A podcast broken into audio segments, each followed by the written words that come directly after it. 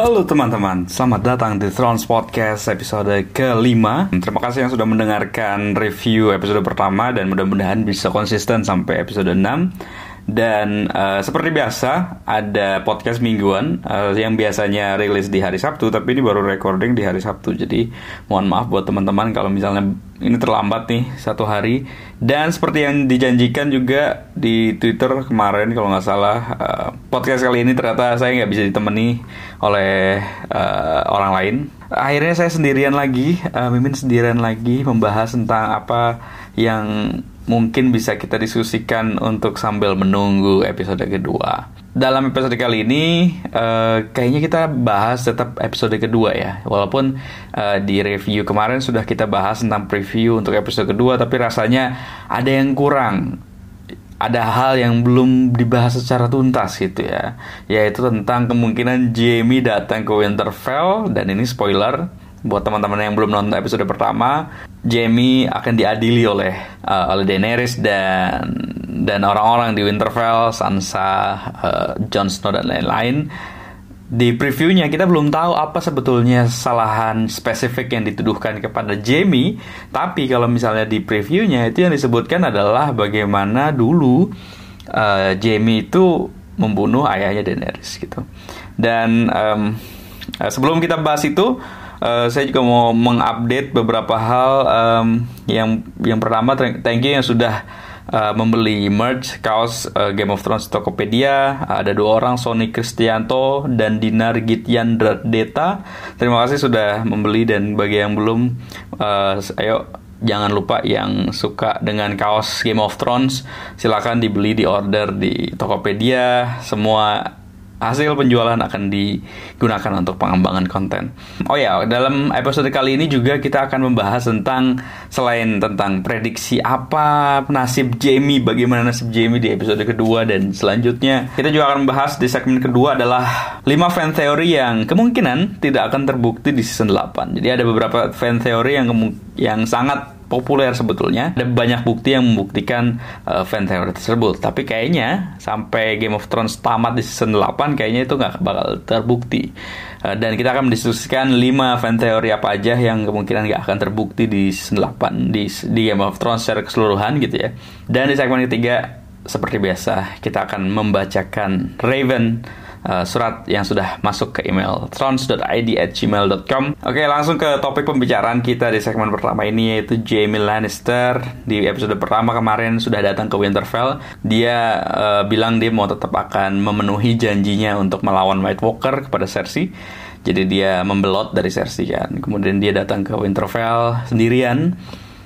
Dan di episode pertama season 8 dia datang ke Winterfell sendirian naik kuda dengan pakai penutup kepala gitu. Betul-betul ya rahasia lah, jangan sampai tahu kalau The King Slayer itu datang ke Winterfell. Ketika datang pertama kali yang dilihat adalah Bran Stark, Three-Eyed Raven kita sudah menunggu di gerbangnya Winterfell begitu.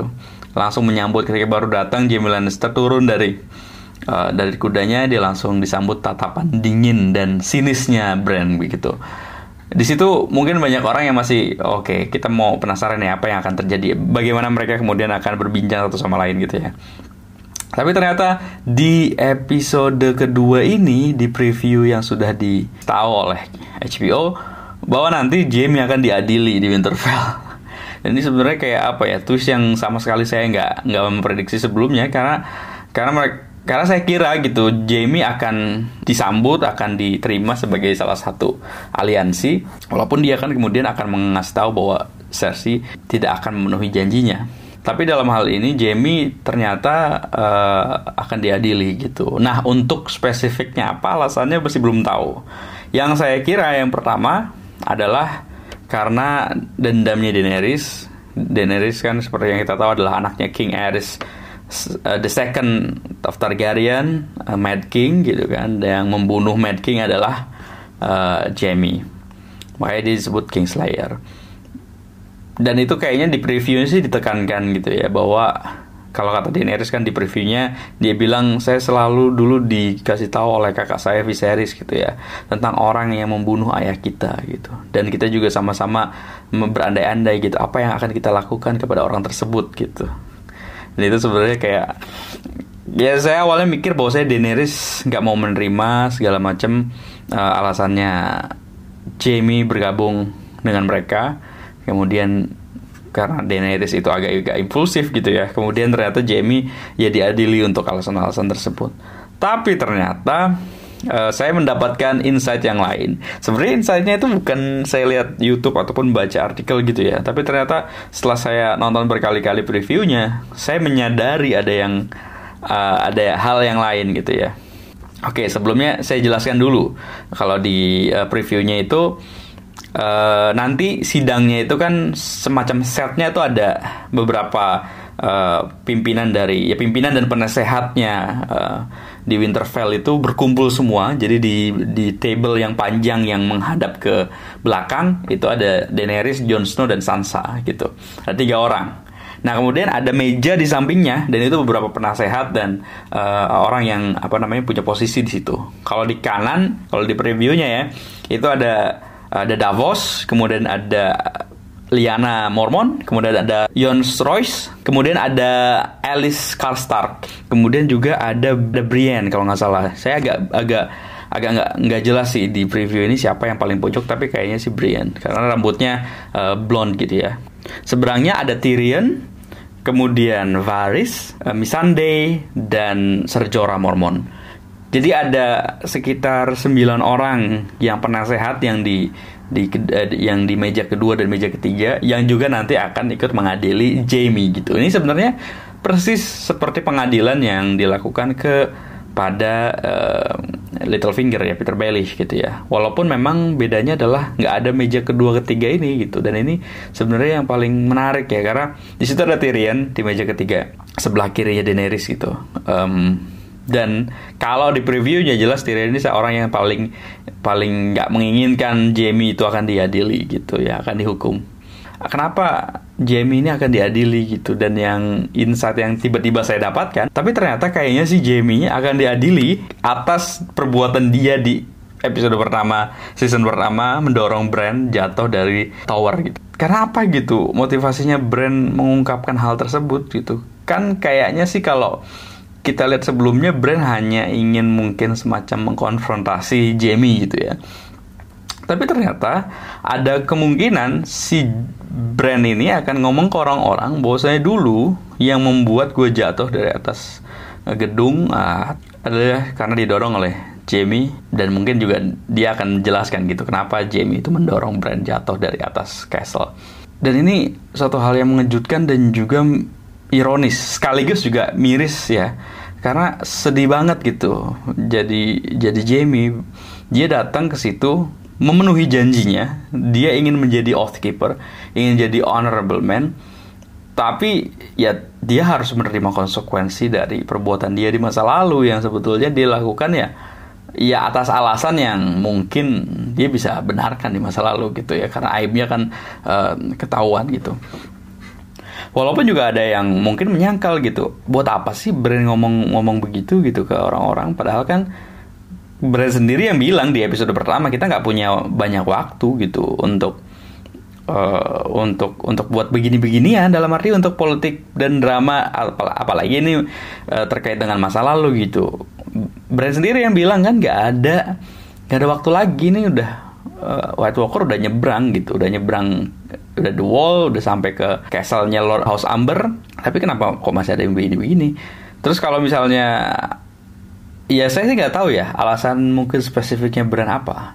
Tapi paling mungkin adalah Bran itu sebetulnya nggak punya motivasi apa-apa. Mungkin dia juga sebetulnya nggak dendam dengan Jaime gitu. Mungkin dia juga sebetulnya nggak memusuhi Jaime, dalam artian ya dia tahu dia sekarang TI driven buat apa gitu, membalaskan dendam masa lalu. Tapi mungkin alasannya dia ya sebetulnya nggak ada alasan, dia cuma pengen mengungkapkan aja fakta yang terjadi di masa lalu gitu. Seperti yang dia lakukan misalnya ke Sam, ya tentang orang tuanya Jon Snow, ke Sansa misalnya ketika dia tahu bahwasannya Sansa itu menikah dengan Ramsay. Jadi kelihatannya Bran tuh kayak cuma memperlihatkan dulu, by the way, saya dulu lumpuh karena didorong oleh Jaime, karena saya mengetahui mereka dia dan Cersei lagi begituan di diam-diam gitu di Winterfell gitu di season 1. Ini benar-benar kayak apa ya, sedih banget gitu bagi saya. Jaime itu orang terakhir lah harus yang diperlakukan seperti ini gitu. Kalaupun memang harus ada keadilan yang harus ditegakkan gitu ya, waktunya bukan saat inilah. Tapi oke lah, ini mungkin sudah jalannya, sudah drama yang sudah akan dibangun untuk season 8 adalah seperti. Nah, apakah Jaime ini akan dihukum di season 8? Kemungkinan sih kayaknya enggak, karena seperti yang saya bilang di podcast review preview di episode pertama juga, bahwasanya Jaime ini akan ikut bertarung di Battle of Winterfell gitu ya. Kemungkinan sih, tapi kayaknya sih kalau prediksi saya ini belum akan ada hasilnya. Jadi episode 2 nih kayaknya sih kemungkinan persidangannya nggak akan ada keputusan ya. Apakah si Jaime ini harus dihukum pancung misalnya, ataupun harus digantung karena perbuatannya tersebut gitu ya. Kayaknya sih kemungkinan akan ada sesuatu yang nggak konklusif gitu ya. Apakah ini karena lobby-lobbynya Tyrion gitu kan? Apakah ada lobby-lobbynya dari beberapa pihak ya? Karena mengingat kan Jaime juga kan pewarisnya House Lannister gitu. Mungkin ya nanti suatu saat mungkin kalau misalnya Jaime mendukung Daenerys mungkin akan dipertimbangkan tidak dihukum gitu. Yang jelas kayaknya nggak akan konklusif keputusannya. Kemudian White Walker sudah datang dan menyerang Winterfell, mau nggak mau dia akan dibebaskan gitu. Kayaknya sih akan seperti itu ya settingnya kalau prediksi saya. Oke, kira-kira gitu sih kalau untuk Jaime. Tapi ya kasih tahu buat prediksi teman-teman, walaupun ini akan rilis hari Minggu, kira-kira akan seperti apa Jaime, dan setujukah kalian kalau misalnya Jaime itu harusnya dihukum atas perbuatannya di masa lalu? Ya intinya seperti itu.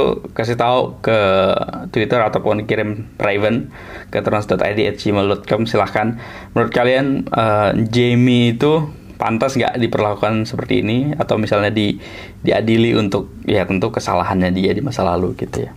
Kira-kira itu untuk nasib Jaime di episode 2.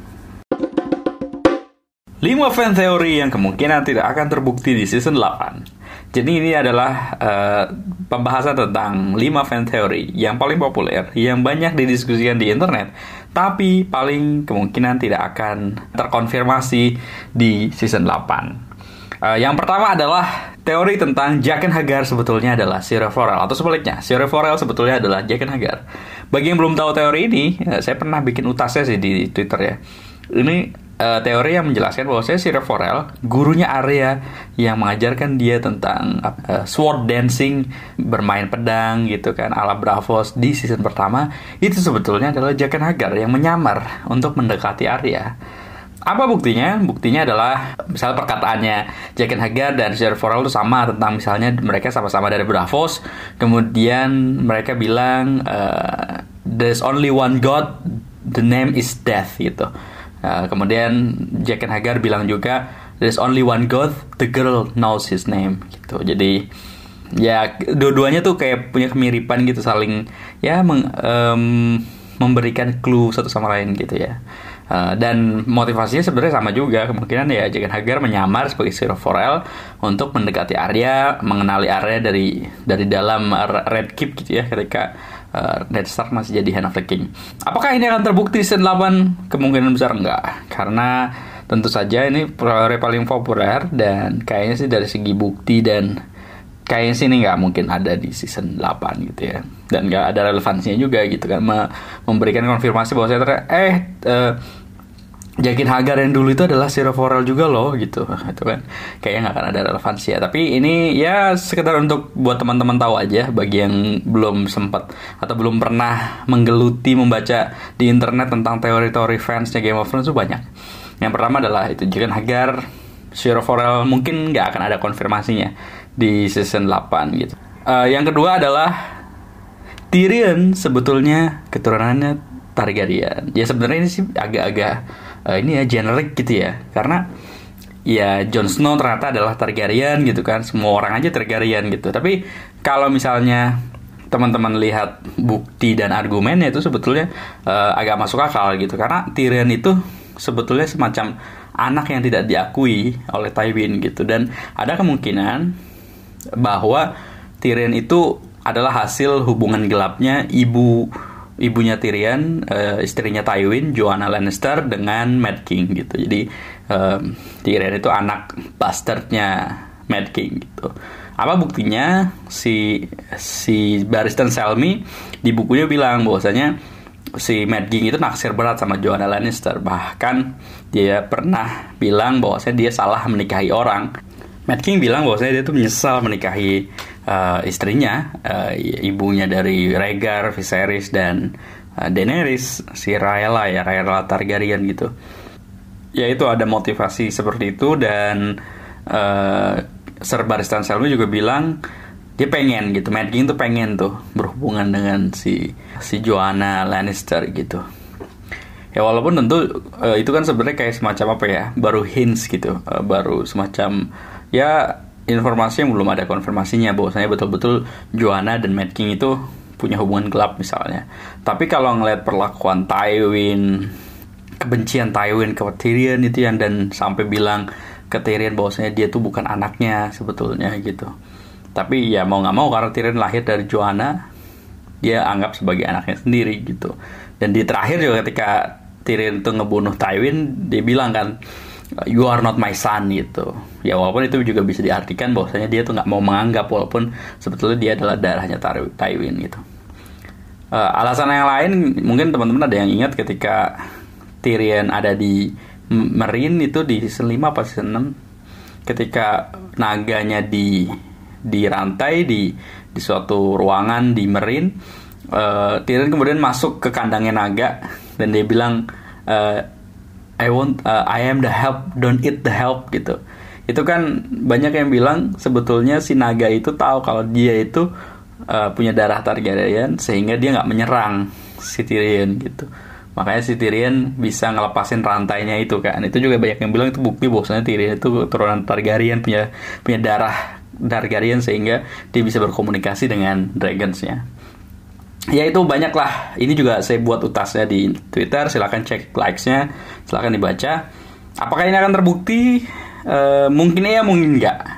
Tapi kemungkinan bagi saya, kalau di TV seriesnya sih kayaknya nggak akan terbukti ataupun nggak akan dibuat bahwasanya Tyrion itu ternyata anak lainnya dari Mad King, karena itu kayak agak sedikit memiripi jalan ceritanya Jon Snow yang sebetulnya anaknya Rhaegar gitu ya. Tapi apakah kalau di bukunya kemungkinan terbukti? Ya bisa aja gitu. Yang ketiga, nah ini juga mungkin banyak yang teman-teman belum tahu dan saya juga belum pernah buat utasnya. Littlefinger itu ternyata yang menulis surat provokasi dengan atas nama Ramsay ke Jon Snow. Jadi kalau teman-teman ingat ketika di season 6 si Jon Snow sudah reunian dengan Sansa. Sansa datang ke Castle Black, ke The Wall, nemuin Jon Snow. Itu kan tiba-tiba kemudian Jon Snow dapat kiriman surat ya. Banyak yang bilang itu sebenarnya bukan Ramsay yang menulis. Itu sebenarnya adalah Littlefinger supaya Jon Snow nanti ataupun Sansa, sebenarnya sih tujuannya adalah Sansa minta bantuannya Littlefinger untuk menyerang House Bolton gitu, untuk merebut Winterfell. Dan di situ kan Sansa kemudian panas banget kan. Dia merasa di sisi yang lain, di satu sisi dia merasa dirinya terancam, di sisi yang lain Ramsay kayaknya mau menyerang Night's Watch gitu kan, Castle Black, karena kan Ramsay sudah membunuh Roose Bolton kan. Nah, banyak yang bilang sebenarnya ini teori fan juga bahwasanya sebetulnya menulis surat itu yang pertama kali itu adalah Littlefinger. Tujuannya apa? Tujuannya untuk meyakinkan Sansa bahwasanya dia butuh bantuannya Littlefinger kan. Sansa kan marah ke Littlefinger karena ngawinin dia sama Ramsay kan. Dan kemudian setelah dia di Castle Black, Littlefinger minta maaf segala macam gitu kan, nawarkan bantuan. Tapi kan Sansa ogah-ogahan. Setelah dia mendapatkan surat tersebut gitu kan, Sansa makin yakin bahwasanya dia harus menyerang Ramsay gitu. Dan kemudian Sansa kan minta tolong ke Littlefinger kan pada akhirnya gitu. Itu sebetulnya adalah tujuannya Littlefinger gitu. Karena kalau dilihat dari sisi sudut pandangnya Ramsay itu sebetulnya nggak butuh-butuh banget sama Sansa gitu. Dulu tuh yang pengen mengawinkan si Sansa dengan Ramsay adalah House Bolton kan, supaya punya kekuatan, maksudnya kepercayaan dari house-house lain di North gitu, sebagai Warden of the North gitu. Tapi Ramsay itu sebenarnya nggak peduli dengan Sansa, keluarga Stark gitu. yang penting kita berkuasa, kita paling kuat gitu kan. Kita bisa menakut-nakuti house lain, ya udah cukup gitu. Bodoh amat dengan kepercayaan dan house Stark apalagi Sansa gitu. Yang keempat adalah teori yang menjelaskan bahwasannya Jon Snow, anak dari Rhaegar dan Lyanna, itu sebenarnya punya saudari kembar. Dan saudari kembarnya siapa? Menurut yang membuat teori ini sebetulnya adalah Meera Reed, temannya Bran yang menemani Jojen dan Bran Hodor gitu kan ke utara. Banyak yang bilang Meera itu disebut sebagai saudari kembarnya Jon karena rambutnya yang sama dengan Jon gitu kan, agak kriwil-kriwil gimana gitu. Yang dia bilang sih kemungkinan Meera itu adalah saudara kembarnya Jon. Jadi ketika di Tower of Joy itu sebetulnya ada dua orang anak gitu. Ada dua orang anak yang kembar gitu. Kemudian karena ya kan nggak mungkin si Ned Stark ngambil dua-duanya, kemudian dikasih satu bayinya itu ke Howland Reed sehingga kemudian diadopsi sebagai anak yang namanya Meera Reed gitu. Dan ini sebenarnya muncul dari mana? Muncul dari salah satu wawancaranya George R.R. Martin di tahun 2012. Kalau sebenarnya orang tua Jon Snow itu agak-agak mirip dengan Luke Skywalker gitu. Dan kan Luke Skywalker kan punya saudari kembar gitu. Dan apakah si Jon Snow sebenarnya kembar gitu dengan Meera? Ya sebenarnya sih ini kayak agak-agak, ya namanya juga fan teori ya, suka-suka aja gitu. Dan mungkin tidak akan terbukti juga. Tapi ini salah satu teori yang kalau misalnya teman-teman lihat tuh banyak bermunculan di internet. Dan kemungkinan di season 8 ya nggak mungkin lah ya. Tapi kalau coba teman-teman lihat deh, Meera dan Jon Snow itu mirip loh. Ya, dari rambut, dari bentuk muka gitu. Jadi kalau ada orang yang buat teori macam-macam seperti ini ya wajar aja sih. Yang kelima adalah yang kemungkinan juga nggak akan terbukti di season 8 adalah latar belakangnya dan identitas aslinya Varys gitu. Varys itu kan salah satu karakter yang sangat misterius ya. Kita nggak tahu backstory-nya dia apa, motivasinya dia apa. Kalau di TV series kayaknya agak semacam disimplifikasi. Bahwasanya dia tuh pengen ya orang yang peduli dengan perdamaian gitu kan, dengan kesejahteraan kerajaan, for the realm gitu, for the seven kingdom. Tapi kalau di bukunya ataupun teori-teori lain banyak sekali misteri tentang Varys. Ada yang bilang Varys itu sebetulnya adalah Targaryen misalnya. Kenapa Varys itu botak? Karena dia nggak mau memperlihatkan rambut putihnya kayak Daenerys atau Viserys gitu. Sehingga dia ngecukur rambutnya sehingga nggak kelihatan dia itu adalah Targaryen.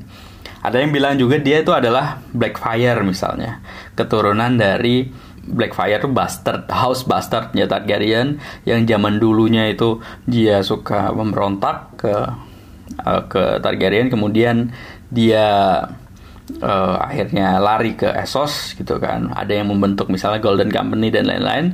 Itu sebetulnya Varys adalah salah satu dari Blackfyre, keturunan Blackfyre, ataupun misalnya dia bisa juga kalaupun dia bukan keturunan langsung dari Blackfyre tapi semacam punya keinginan atau balas budi ke Blackfyre. Nah, ini juga sebenarnya kan berhubungan dia dengan si Elario Mopatis ya, teman baiknya dia, sahabatnya dia dari dulu gitu. Tapi ada yang bilang juga yang aneh-aneh pokoknya. Ada yang bilang si Varys itu sebetulnya adalah mermaid. Wah, aneh banget ya, mermaid. Jadi merman ya kalau laki-laki ya. Jadi kayak ikan duyung gitu. Jadi kalau misalnya di buku The World of Ice and Fire, itu kan ada buku selain yang kelima buku yang emang ada ceritanya. Itu ada semacam kayak ensiklopedia gitu, si George R. R. Martin buat gitu. Dan di situ dijelaskan kan banyak makhluk-makhluk lain, nggak cuma naga, nggak cuma White Walker, nggak cuma direwolf gitu. Ada yang lebih, pokoknya yang lebih inilah, lebih gila lagi gitu makhluk-makhluk anehnya. Salah satunya adalah mermaid, ikan duyung, merman lah kalau laki-laki ya, ikan duyung gitu. Dan ada yang bilang Varys itu sebetulnya adalah keturunan dari ikan duyung. Buktinya apa? Jadi salah satu buktinya adalah ketika waktu di season pertama lah ya, tapi ya ini ceritanya di buku gitu. Itu kan Arya nguping pembicaraan Elario Mopatis sama Varys gitu ya. Dan di situ dia datang dari kamar atau dari ruangan yang sebenarnya nggak ada jalan di situ. Dia datang dari situ, dan di situ cuma ada sumur gitu. Jadi banyak yang bilang jangan-jangan Varys itu masuk ke ruangan itu lewat sumur tersebut itu, karena dia adalah duyung, dia bisa berenang dari bawah laut kemudian muncul dari sumur tersebut. Ini sebenarnya ya namanya juga internet dan fandom ya, jadi banyak yang aneh-aneh kayak gini. Jadi kalau di buku gitu, jadi dia kayak semacam keluar dari tempat yang buntu, nggak ada jalan, tapi cuma di situ ada sumur gitu, dan sumur itu menyambung ke laut gitu. Dan ya kan kalau lihat fisiknya Varys itu kan agak-agak aneh kan, dia kan unik gitu, dalam artian tampilannya begitu. Terus dia kalau jalan juga kainnya tuh nutupin kaki gitu. Jadi banyak yang bilang, oh jangan-jangan nih di dalam kakinya itu ada ininya, ada sebetulnya ada kakinya duyung gitu. Ya ini banyak banget misterius, tapi kayaknya kalau di TV seriesnya sayangnya Varys mungkin gak akan diungkapkan identitas aslinya siapa. Dalam artian sebenarnya Varys itu siapa sih kalau dilihat di semua karakter Game of Thrones ya. Littlefinger walaupun dia memang dari house kecil, tapi dia sebenarnya adalah noble house gitu.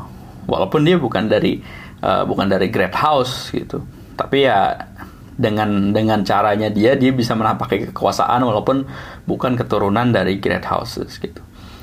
Tapi kalau Varys itu kan dia dulunya budak gitu, budak di Essos, kemudian karena satu dan lain hal dia bisa menapaki kekuasaan, bersahabat dengan Elario yang seorang pedagang gitu kan, kemudian sampai di King's Landing menasihati Mad King gitu, jadi Master of Whisper, jadi spy dari orang yang punya jaringan informasi. Itu juga menarik sih kalau misalnya dilihat ya, apa motivasinya dia. Tapi ya di season 8 kemungkinan sih nggak akan terbukti karena keterbatasan segala macam ya. Dan ini sayang aja sih, kalau misalnya bisa dibuktikan ya setidaknya di akhir kalau misalnya Varys itu siapa. Kira-kira itu 5 teori tersebut yang pasti nggak akan terbukti season 8, nggak akan ada konfirmasi ini benar atau enggak, tapi ini adalah teori yang ada yang menurut saya favorit saya, tapi pun ada yang mungkin ini ya semacam buat hiburan aja gitu, buat semacam jadi salah satu referensi internet gimana orang itu bisa saking sukanya sama Game of Thrones sehingga dia membuat teori yang macam-macam gitu. Kasih tahu ke email ke kirimraven@trans.id@gmail.com atau ke Twitter gitu kan, mana teori yang paling membuat masih kamu tunggu-tunggu kebenarannya. Kalaupun nanti di TV series mungkin nggak muncul, mungkin di bukunya akan muncul gitu. Silakan kirim, dan itu kira-kira. Oke, saatnya membaca Raven yang sudah dikirim ke trans.id@gmail.com. Terima kasih yang sudah mengirim. Yang belum dibacakan pada episode kali ini, Raven akan dibacakan di episode mendatang. Raven pertama dari Tunggul Wicaksono, The Throne Podcast. Kenalin, aku Tunggul Wicaksono @wicaksanata. Sebelumnya aku ingin ngucapin terima kasih banyak udah rilis 2 episode podcast. Meskipun aku rasa durasi episode pertama terlalu pendek, tapi episode kedua pembahasannya lumayan komprehensif. Lain kali banyakin fans teori dong. Oke. Kalau bisa di episode ketiga juga bahas tentang Azor Ahai, apakah benar itu merujuk pada Jon Snow sehingga ia mengorbankan Daenerys untuk bisa menyelamatkan kerajaan. Terus gimana probabilitas Arya mati di season 8 ini, terutama ketika di trailer dia kelihatan dikejar sama sesuatu. Oke, Azor Ahai ya, terima kasih buat Raven-nya. Azor Ahai pembahasannya cukup panjang ya, apalagi kalau misalnya menebak-nebak mana nih kira-kira yang paling pas karakteristik Azor Ahai di beberapa karakter utama gitu kan. Apakah itu Jon Snow, apakah itu Daenerys, apakah justru ada karakter lain di luar Jon Snow atau Daenerys. Bisa aja mungkin karakter lain seperti Jaime misalnya, banyak yang bilang juga gitu. Dan ya pembahasannya lumayan panjang. Intinya sih ya Azor Ahai ini kan, jadi Azor Ahai itu istilah yang sebetulnya dari Essos, lebih tepatnya dari pengikutnya Lord of Light ya, Melisandre dan kawan-kawannya itu istilahnya adalah Azor Ahai gitu. Kalau istilahnya Northerner, Stark dan lain-lain seperti yang diceritakan juga sama The Nun, The Old Nun yang dulu nemenin Bran waktu dia lumpuh di kasur. Whistler bukan Azor Ahai, tapi The Last Hero gitu. Nah, apakah ini orang yang sama, apakah orang yang beda? Itu penjelasannya panjang tuh, karena ini kan sebenarnya kayak semacam legenda gitu loh. Jadi orang yang mengetahui ini pun di masa sekarangnya Game of Thrones gitu, itu belum tahu mana yang benar, versi mana yang benar gitu. Cuma istilahnya Azor Ahai itu kan ya pangeran yang dijanjikan ya, prince that was promised, prince or princess that was promised. Ya, nantilah kita bikin episode khusus masalah ini karena ini betul-betul membahas lore-nya Game of Thrones gitu. Banyak banget referensi dari buku karena nggak banyak diceritain di TV seriesnya ya. Tapi mudah-mudahan nanti mungkin kita kalau ada waktu bisa lah podcast khusus bahas masalah itu. Apalagi kalau misalnya nanti ternyata sudah menjelang akhir episode 6 misalnya, ataupun episode 5 menjelang akhir season 8 gitu kan, ada sedikit ya referensi masalah Azor Ahai, nanti kita bahas lah. Terus gimana probabilitas Arya mati di season 8 ini, terutama ketika di trailer dia kelihatan dikejar sama suatu. Kita rencananya mau bikin podcast juga nih, probabilitas kematian dari setiap karakter gitu. Dan kalau menurut saya sendiri sih Arya salah satu karakter yang paling mungkin untuk mati ya di season 8, walaupun kan kalau katanya kan George R. R. Martin gak mungkin matiin Arya kan.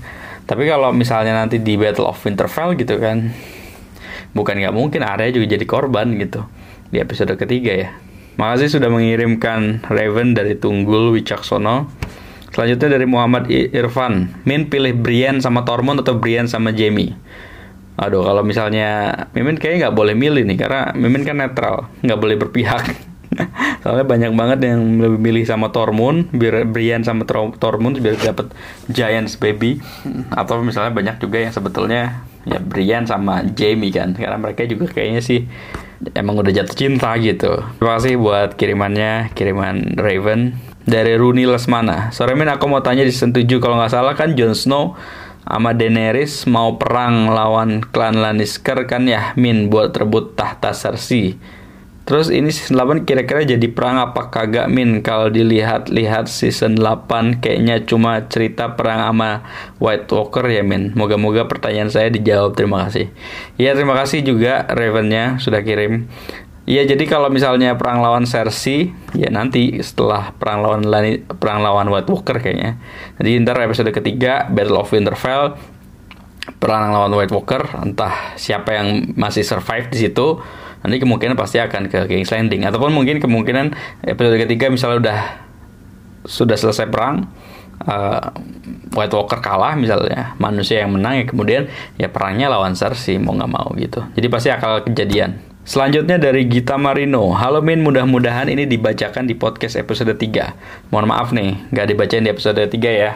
Gue belum sempet nih rerun season 1-7. Kalau tadi selewatan di Twitter ada yang nyaranin untuk nonton ini sebelum season 8. Jadi ini dia ngasih gambar kalau misalnya ada usulan kalau misalnya pengen tetap nyambung sama season 8 harus nonton beberapa episode-episode tertentu gitu. Bener gak Min, ada yang perlu dikurangi atau ditambahin mungkin? Terima kasih ya.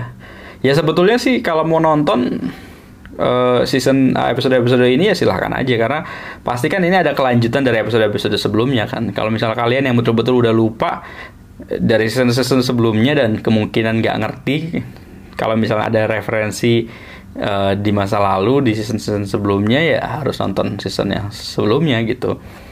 Gitu aja sih. Dari Danny Hen, menurut Min gimana teori tentang yang mengasumsikan bahwa Gendry itu anak sahnya King Robert sama Cersei? Oh iya benar, ada juga teori yang mengatakan kan kalau dulu Cersei sempat cerita ke Catelyn Stark, katanya dia itu sebetulnya pernah punya anak yang keguguran gitu. Ada yang bilang teorinya ternyata sebetulnya bukan keguguran tapi sebetulnya dibuang gitu sama si Cersei, yang kemudian besarnya adalah jadi Gendry. Ya buktinya sebetulnya cuma karena ciri-ciri aja sih. Kalau di buku juga ada, misalnya ada rambutnya seperti ini. Ya Gendry juga kelihatannya seperti itu gitu. Tapi kan nggak ada bukti lain ya yang membuktikan. Ya kalau memang benar, harusnya Cersei masih ingat misalnya kan, ataupun mungkin sempat kan nggak diingat sama sekali kan. Dia cuma bilang sekali aja waktu sama Catelyn Stark. Jadi ya mungkin iya, mungkin enggak, tapi kemungkinan sih kayaknya enggak deh. Ada kiriman email tapi katanya nggak boleh disebutin namanya, oke. Dear admin, cuma mau komen. Gua abis rewatch tuh jadi ada Iba sama Theon. Tapi ya gimana ya, menurut gua Theon tuh ngelakuin pengkhianatan terparah se-Westeros. Sumpah kayaknya nggak ada yang lebih hina dari pengkhianatan yang dilakuin sama Theon. End up-nya jadi dickless kan. Dan semoga nggak ada lagi direwolf yang mati. Udah cukup direwolf mati dari season 1 dan House Bolton udah habis kan ya, nggak ada faedahnya kayaknya. Dan jangan sampai Summer jadi White, please. Ketakutan gue itu doang, Summer jadi White. Udah cukup Viserion aja. Tapi menurut gue naga-naganya Dany jadi kayak karakter dari nama orangnya. Drogon beringas dan gak mau diatur, tapi paling deket dan kayaknya paling sayang sama Dany kayak Drogo. Rhaegal paling kalem, gak ada masalah atau apa gitu kayak Rhaegar. Viserion kayak Viserys yang banyak tingkah, lemah, gak bisa ngindarin tombaknya White Walkers yang lain bisa kan. Dan ujungnya jadi nyerang Dany yang meskipun bukan kemauannya Viserion sih. Ya gitu aja email gue, semoga menyenangkan. Oke, thank you dari Mystery Guest nih. Gak mau disebutin namanya.